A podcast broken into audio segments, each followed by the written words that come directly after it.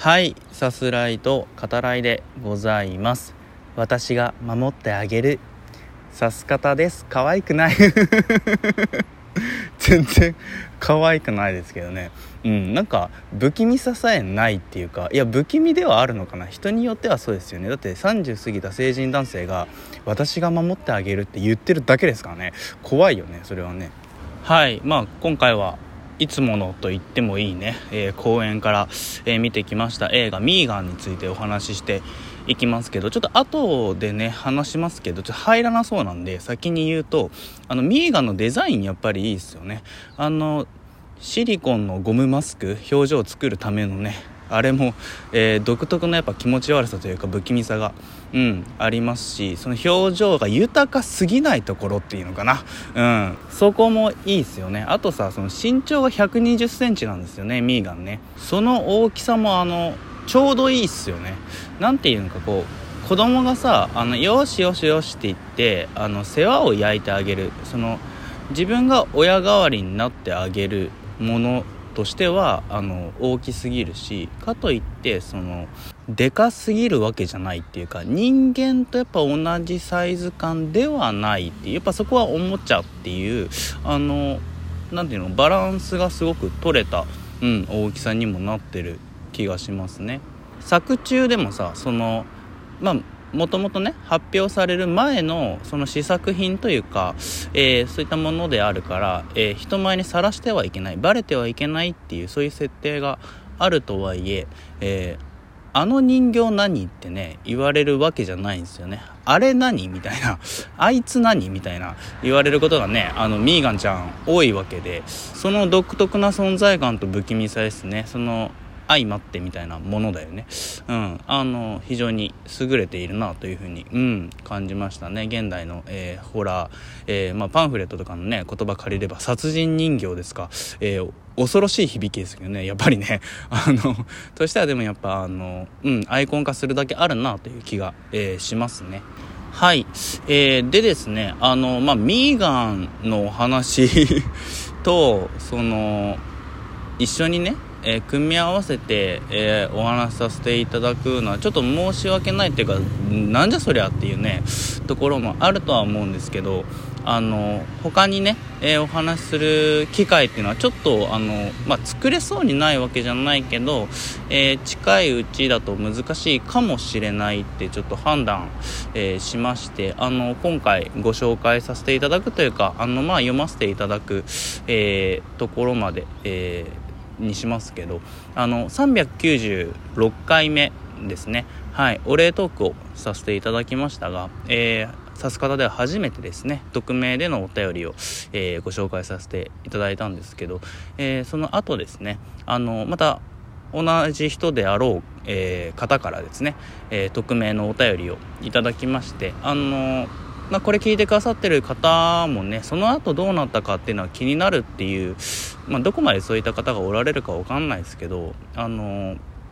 まあ、こういったものがあのまたいただきましたよっていうところ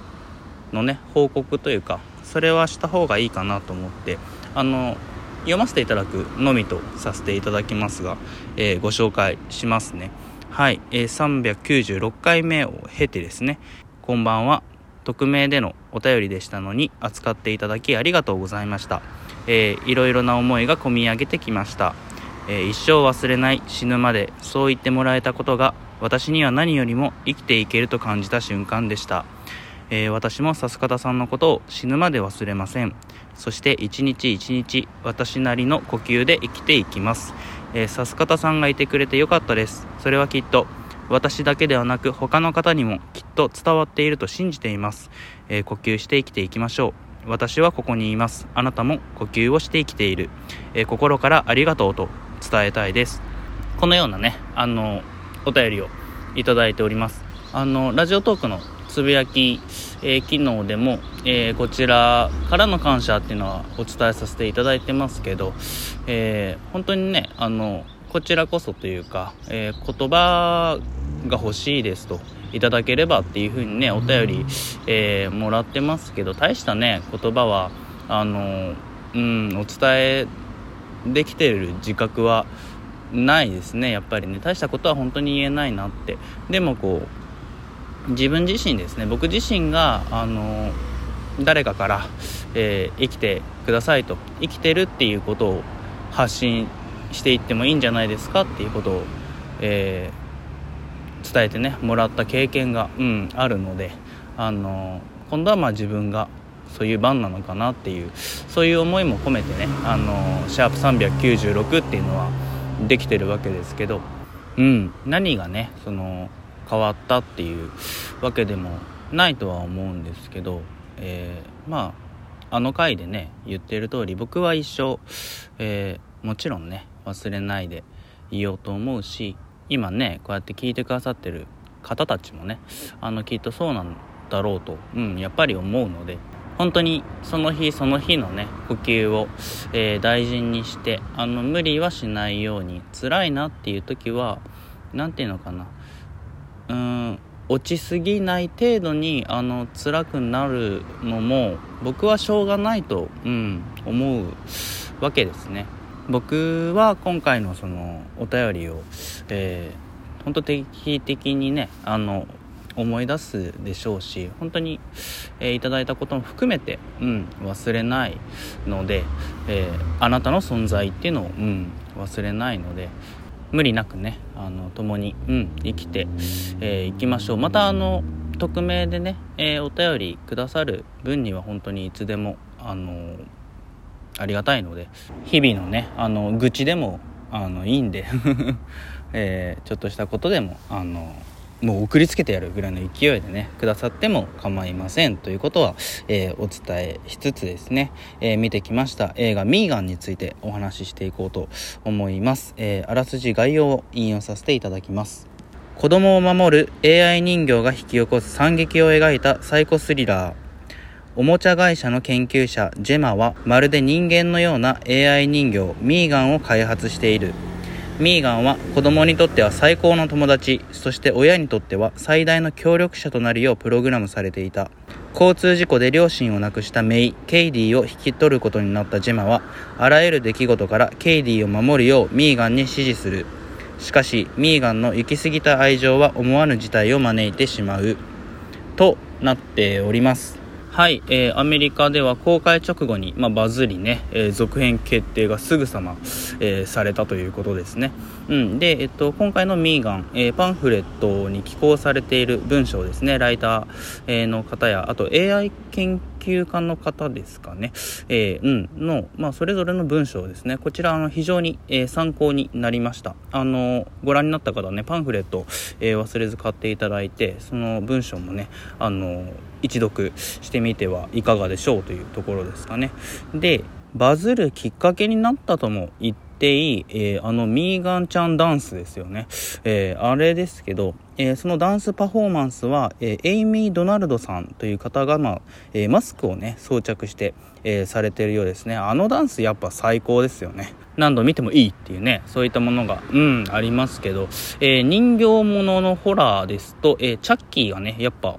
連想されますよね。で AI でも、えまあ、ホラー映画がめちゃめちゃあるかといえばわかんないですけど、ホラー描写的なのはまああるんじゃないかなと思います。例えば2001年宇宙の旅の、えー、春9000が生き絶えるところだったら、えー、まあ、そこもね、怖いし、えー、春9000がやってることを考えたら、今回のミーガンとちょっと近いなと思います。で、全体としてホラーとしてはまあライトなものかなと。うん、えー、ホラー演出、ホラー描写としてはそういった、えー、割と軽いものかな。スリラーの要素が強めであると。で、えー、制作のジェームズ・ワンはじめですね、あの、パンフレットをね、監督とかも、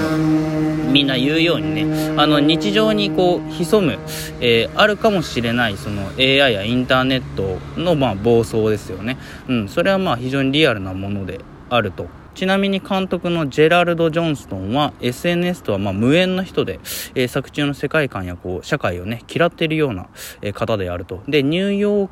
カー市の AI やサイバー心理学ですね、えー、これをまあ映画に正当な見識を持たせる、えためにね勉強したっていうことみたいですね。はい、えー、モデル3ジェネレイティブアンドロイドの略でミーガンなわけですけど、えー、人を傷つけてはならないことだけ学習しない系、えー自立型 AI ものと、うん、言えるんじゃないかなと思いますね。ホラーとしてね、あの、こういうやつはやられてもいいっていうね、そういうところも、あの、しっかりしてますね。あの、他者への思いやりのなさっていう、うん、そこが、まあ、えー、テーマですかね。やっぱ思いやっていこうよっていうことですよね。あの、いじめっ子を始末するところの、あの、犬の動きを学習してる、えー、ミーガンちゃんね。そこの描写もやっぱいいっすよね。はい。で、それは、えー、主人公のジェマですね。その、他者への思いやりっていうことでは、えー、彼女もそうで、まあ、それゆえにこう一番ラストにねやっぱあのミーガンちゃんが、えー、やられたのかな？どうなのかな？っていうねそこにこうつながってるのかなと、うんえー、思います、え託された子供の世話をしたくない、え仕事を優先させたい、えジェマですね、え同僚から別に世話ね、優先していいんだよって言われるにもかかわらずね、えー、そんな彼女と、えー、ゲームに熱中する癖を持つ、えー、ケイディがね、こう、どんどんミーガンに依存していく様子ですね。そして人間によって停止させられない自立した存在になろうとするミーガン。この3者の関係性っていうのが一番印象的で、あの、個人的にはスリリングに、え感じました。楽しかったですよ。うん、ぜひご覧ください。ではまた。